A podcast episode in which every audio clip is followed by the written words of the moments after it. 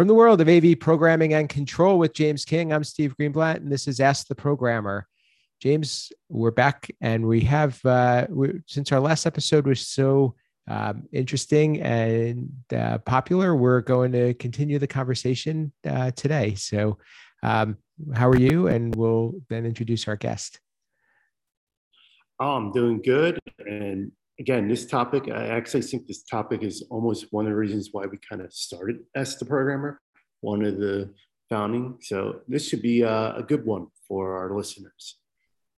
Absolutely. Um, so if you didn't catch our last episode, episode 62, uh, we were um, able to speak with Patrick Murray. He uh, talked to us about how software solutions can uh, replace hardware solutions. So Patrick came back for another time. We haven't scared him off. So welcome back, Patrick. How are you? Thanks for having me, Steve. It's going to take more than that to, to scare me off. I love talking about this stuff.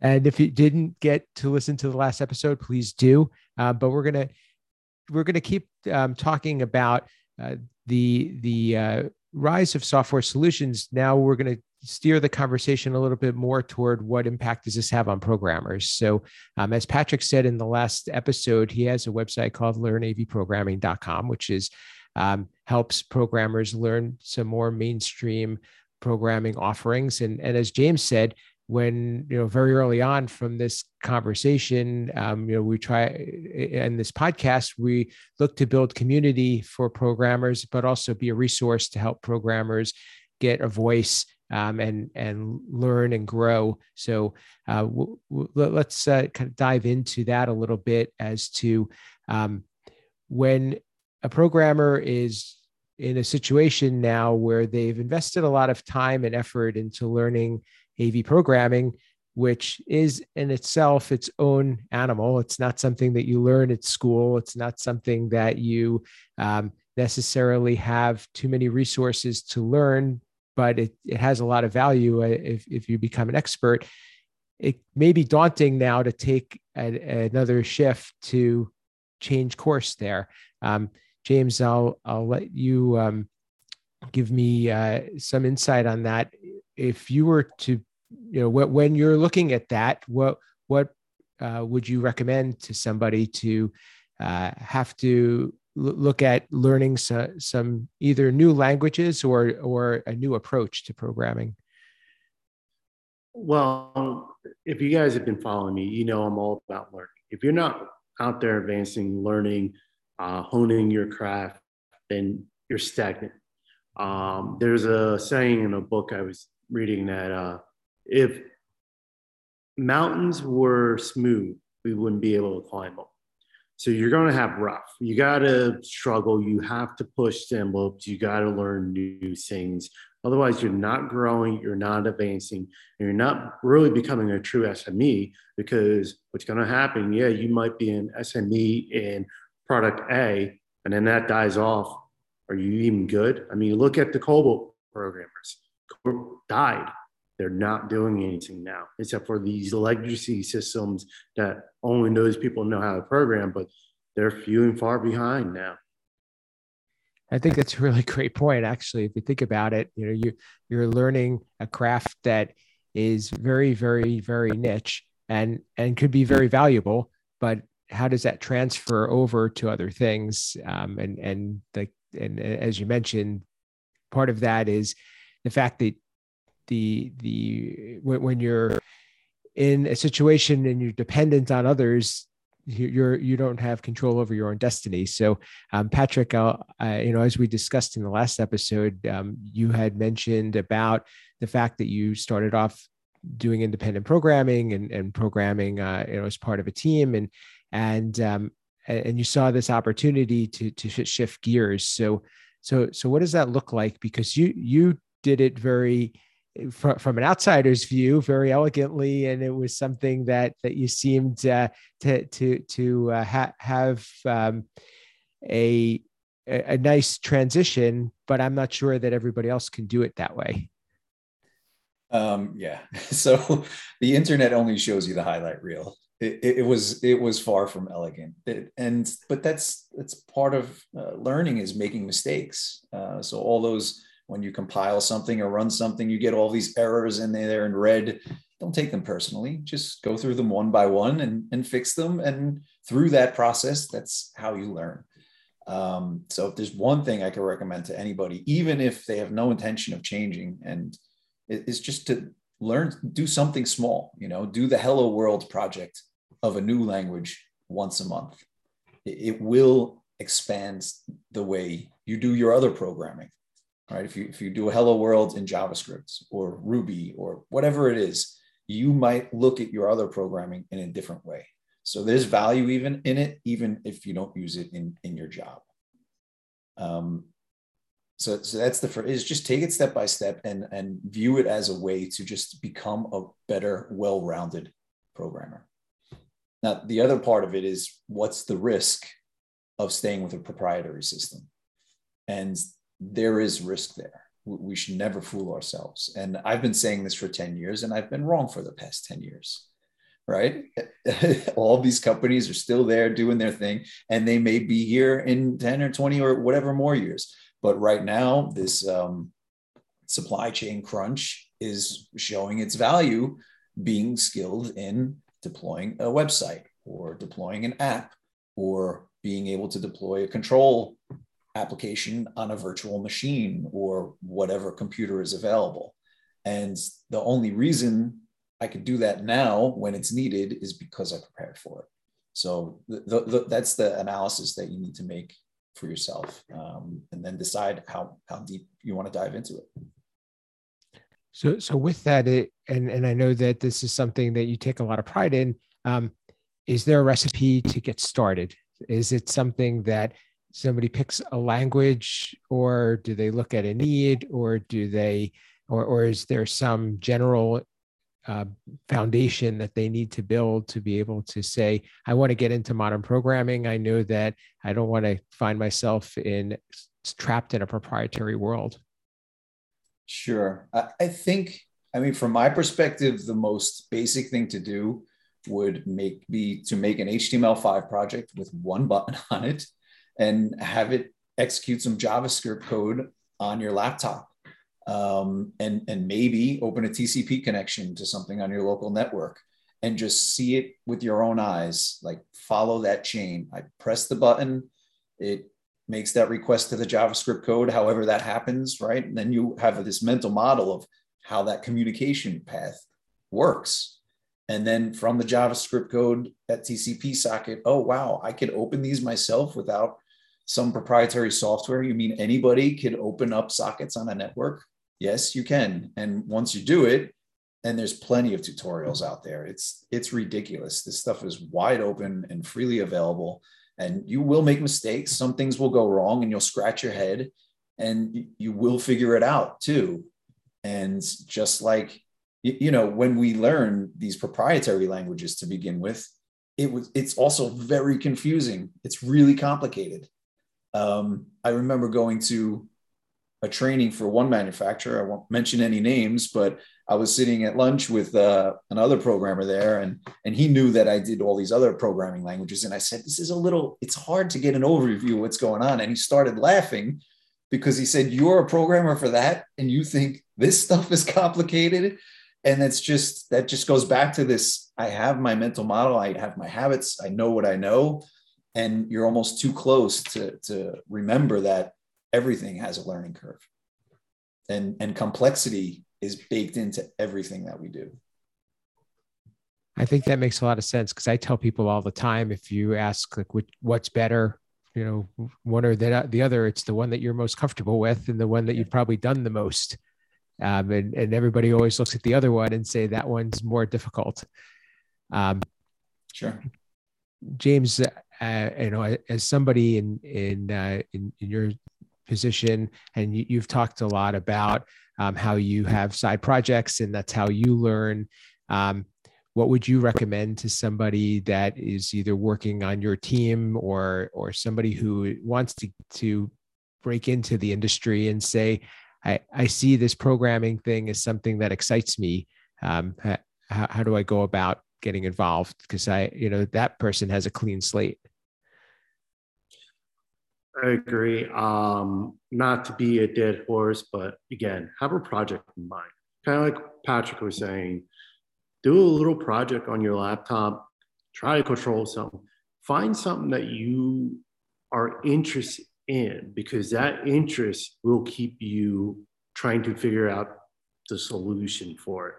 Um, like I said, one of the side projects I did, um, I was teaching myself with Python was I was doing a aquarium controller. That was controlling lights, it was controlling power outlets, which were all new to me at that time. And yes, I made mistakes. I went and fixed those mistakes. Uh, like Patrick said, you figure it out, you learn from your mistakes. Um, so if you don't have a project or a goal in mind, you're throwing getting at the wall and seeing what stick. And you may be lost. You might get confused and get too much in the weeds and get frustrated and leave because you don't have that goal or that uh, end goal in sight. So I, I, think having a project in mind, again, not to be a dead horse, I'll keep saying it, have a project in mind. Absolutely. I, and and that you know i i totally get that. And you know and i think that there's a lot of tinkering that people do these days and there's a lot of communities that you can get involved with and learn. And um, i mean even down to to kids in school they're they're working with with um, raspberry pi and they're doing robotics clubs and so on and so forth. So there there are different ways to learn.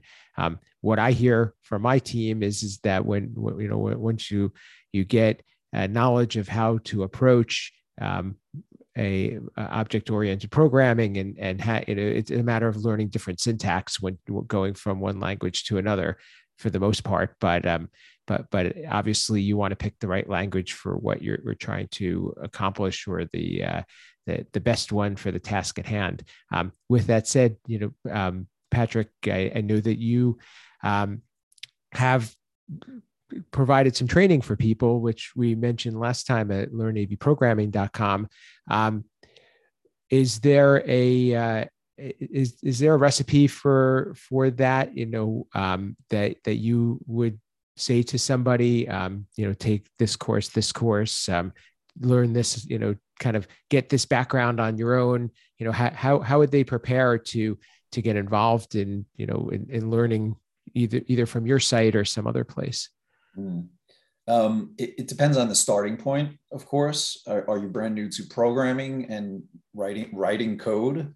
Um, do you understand the signal flow in an AV control system?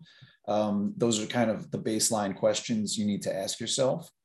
Um, if, if, if you're like don't want to start writing code, I think Node-RED is a really interesting way. I mean, it's amazing how fast you can make things happen. Um, that being said, it's kind of a drag and drop block editor, but they have like a TCP block, they have a user interface block. So you could get buttons on an HTML page, connections to AV devices, and be passing stuff along. And and you could re- you could learn it in a day, in, in a couple hours. For I mean, a seasoned AV programmer would in like an hour or two, they'd have a system up and running. The problem is is uh, any kind of complexity gets totally out of hand because it's this visual block with lines being drawn. It doesn't scale at all. Um, it, it, you can make it work. You can make 100 rooms work with it, but if you have to fix something, uh, it's not going to be any fun at all. Um, don't ask me how I know that. Uh, and, I think we've seen other situations that like, like that in AV as well. Of course, right? Um, scaling and and uh, keeping track, keeping things organized as the complexity grows uh, can easily become an afterthought. Um, and you know, you need to get bitten first to, to to be able to keep that in mind as you move forward. But if you're ready to jump into code and you don't know where to start, I just say learn learn some JavaScript because the intention of JavaScript was to be easy. It was for people to share code, copy and paste, be able to kind of read it and understand what's going on. And it's become so powerful. Um, you can make reusable code with it. You can make classes. It can be object oriented. Uh, things like Node.js make it almost real time, as good as real time. Um, so I would look into JavaScript as a starting point for sure. so that which that which is great. So that that'll that will really help our listeners out there looking to to start. And you know, I think the common theme of what we've talked about sounds a lot like web technologies. So so that's another area that I, I would assume would be worth looking into and getting comfortable with. But as you mentioned too, you have to know that foundation of how, how do you talk to a device and what and what is required to put an AV system together. Um, so those are really interesting points, if I may interrupt, because web technologies are as far as they are because the biggest companies in the world are constantly investing in making them better and better and better. But the flip side of that is that AV has kind of been ignoring it. So if you if you marry those two things, I mean, it's all of this stuff just waiting for us to take advantage of. So I, I, see a lot of opportunity there, and I think many people would be surprised about at, at how how robust it is, web technologies in general. I, to uh, jump in on what Patrick was saying, I, I think that's a good point, and because you have these big tech giants who are throwing a lot of money into the web developing and all that stuff. And I'm thinking we're going to start seeing those in AV. Um, I don't think Steve, you were at NAB this year, but I walked at NAB in Vegas, and you had Amazon AWS there, Microsoft was there. Uh, I think there's a, was another big tech company at a NAB. Also, with Hewlett Packard purchasing Poly, that's another tech giant getting into UC and AV. I I agree Patrick. I think once the tech giants are dumping their money in, we're going to see a huge change in AV. So uh, this is a great way for us to kind of put, wrap this one up. Um, if we take our crystal ball out, and this has been a threat for a long time, saying that somebody's going to come in and disrupt our industry. Not who is it going to be, but but what what is that going to look like? Is it? Do you have any a sense for that, James? I really tell you the truth, I don't, I don't know. Because if you were going to tell me Hewlett Packard would have been one of the first ones, I would have been like, you're out of your mind. And they're one of the first ones I feel. So I, I'm really at a loss. I think Microsoft is going to come at it, but I feel they're going to come at it differently. And they're going to, instead of going on the bandwagon as is now, they're going to jump ahead five, ten years and try to say, hey, catch up to us. That's what my feeling is with Microsoft. Um, I'd be shocked if Apple doesn't start putting something out. Um, but again, we know Apple is very closed and very uh, lip sealed, so we don't hear much from them. I feel. Patrick, I'll, I'll let you um, wrap this one up. Um, you know, a similar question to this. Uh, you know, not necessarily um, what who who or what is it going to be but it's isn't it interesting that many of the people that that James just mentioned or or have been in the AV world for a long time using what we're doing you would think that they would be looking at it from a different angle and saying maybe we could do this differently. And any any thoughts um, there? Well it's it's been happening. It's already happened we talk about disruption all the time. Av has been disrupted many times over. Um, but just uh, you know moving from RGB HV to to Cat five, and now we've got we have video over IP. I mean, we're doing it, and like ten years ago, it was like nah, and now we're doing it. You have to know how to configure the switch to make that stuff work. It, that's a disruption in my book. Mm-hmm. Um, if you're talking about how we do business and what manufacturers and the, and the dealers and things like that, who knows how that'll develop because the, the, those kind of companies adapt that that's we have to um, but i think this idea that there'll be an av system for all av systems will never happen i know it for a fact because the, like the, the custom projects that i do um, there's no way you could productize that you know? Maybe, maybe i could productize it for one uh, department of a county in a state somewhere for you know we could but that's a project that i'm just making standards for. There's never going to be this company that comes out like here's your av system just plug it in. So there's always going to be room for customization. But on the flip side of that you can roll out a couple hundred rooms with an out of the box system, like, you know, and things like Zoom rooms where you don't need a touch panel, it's already done. Uh, but if you want to control the lights, then you might have a problem. So, you know, those are the those are like the two sides of the coin. That there'll be use cases where it's all ready to go, and but there'll always be opportunity for customization.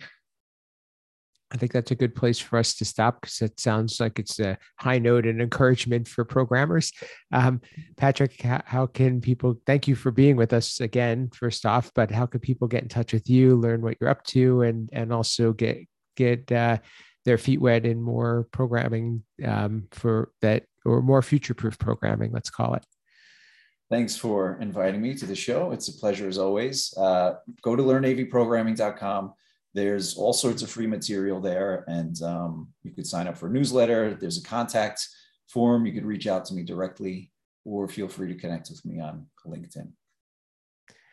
And uh, thank you for that. And, and, James, how can people get in touch with you and uh, learn what you're up to?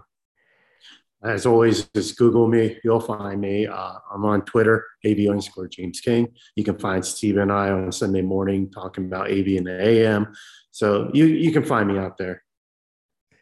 And um, be, being that James gave Patrick the endorsement on the last one, I'll give him the endorsement on this one. My uh, I've had members of my team go through his class, so you know, please check it out. It's it's definitely a great way to uh, to to get involved and and um, build a foundation that that you can uh, move forward with, and and also you you can it's a good way to kind of test if this is something for you or not. So um, for me, you can reach me at Steve Greenblatt on social media. Twitter and LinkedIn are the best spots. I write for uh, a couple of publications. Uh, most of my work can be found on avnetwork.com, and I'm also on my company blog at controlconcepts.net. And with that, been another great episode for Ask the Programmer.